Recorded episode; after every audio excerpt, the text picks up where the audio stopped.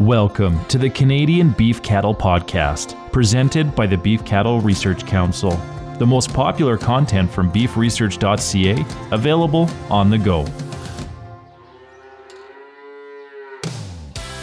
And before we get into today's episode, a message from the BCRC. CowBytes, ration balancing software, is available through the BCRC. This easy to use ration balancing software allows Canadian beef cattle producers to develop their own rations. Producers can input various combinations of feed and byproducts at different prices to reduce feed costs while meeting animal production targets. The software costs $60 and can be purchased now at www.cowbytes.ca. That's C O W B Y T E S.ca. This episode is titled Five Management Tips to Make a Big Impact in Small Herds. There are many producers with small herds across Canada. In fact, in 2021, 31% of farms with cattle reported having 32 head or less, and 22% have between 33 and 72. But what specifically defines a small herd? A small herd likely means something different depending on the region, available resources, and how producers choose to define their operation. Commonalities across most small herds include being family owned and operated with fewer than 30 head of cattle, no employees on the farm, or limited part time help with the bulk of income coming from off farm employment. A small herd may be a well established operation or perhaps a new venture beginning to build the herd. Being a smaller operator can pose challenges when managing a beef herd. Time is often limited, and with most operations, the purse strings can be tight. Because of this, getting the most bang for your buck is important. So, here are five management tips that can make a big impact on your bottom line. Tip number one keep records. Knowing your starting point is essential before determining where you want to go. Keeping records to make future decisions and set clear, achievable goals is extremely valuable. When you have a smaller herd, it's especially important that every animal pulls their weight and is an asset.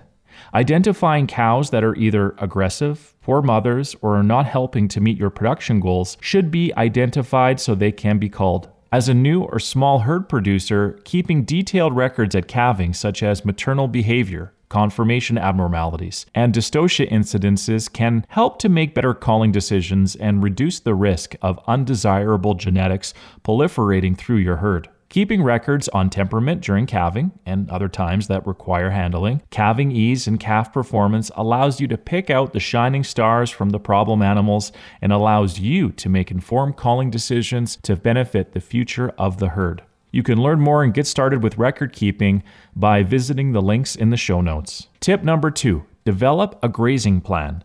Know what you have and use it to maximize future potential. When grazing cattle, there are many factors to consider in order to utilize the land to its full potential year after year. It is important to understand carrying capacity of your field. How many animals can be sustained on that area for how long? Knowing how much forage you have available can prevent overgrazing and optimize feed utilization. Having this information allows you to better design a grazing plan to get the most out of your pastures for the health of the herd and forage stand. Strategies like temporary fencing allow you to section your field and graze the animals over a designated area without having to invest in a permanent fence.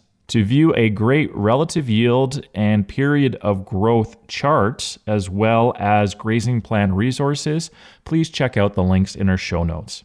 Tip number three focus on cattle handling. Your time is valuable and your safety is non negotiable. Many farmers enjoy working cattle, but others and their families may find this is when tensions are most high.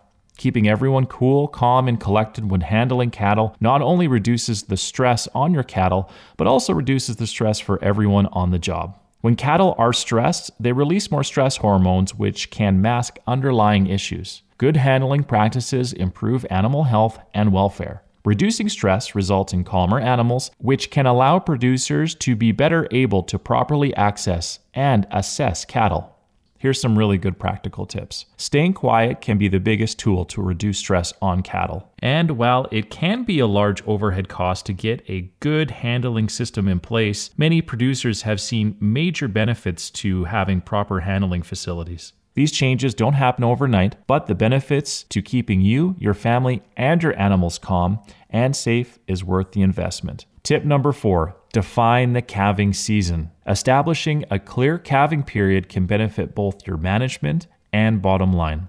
A cow should have a calf every year.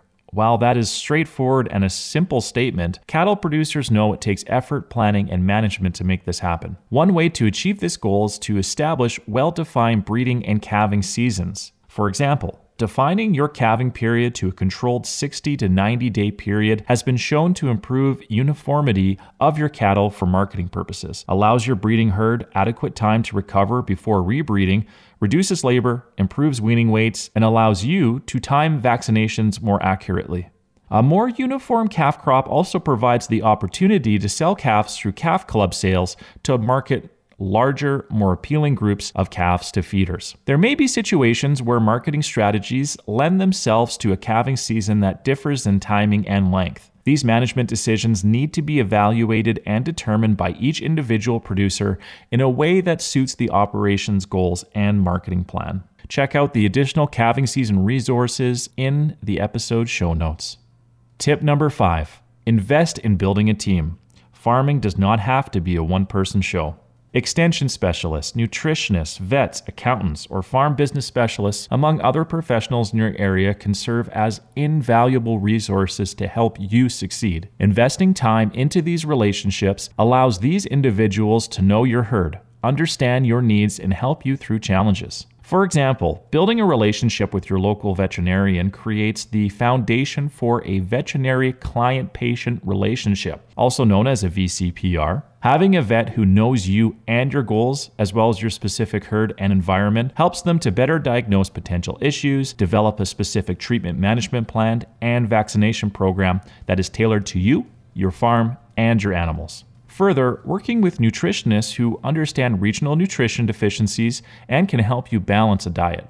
Extension specialists or local forage and grasslands associations can help highlight common challenges for your region. Farm business specialists can look at the books and potentially identify opportunities to improve your bottom line you may have not considered before. Even looking at neighbors and other producers can help streamline your management and provide a sounding board for ideas.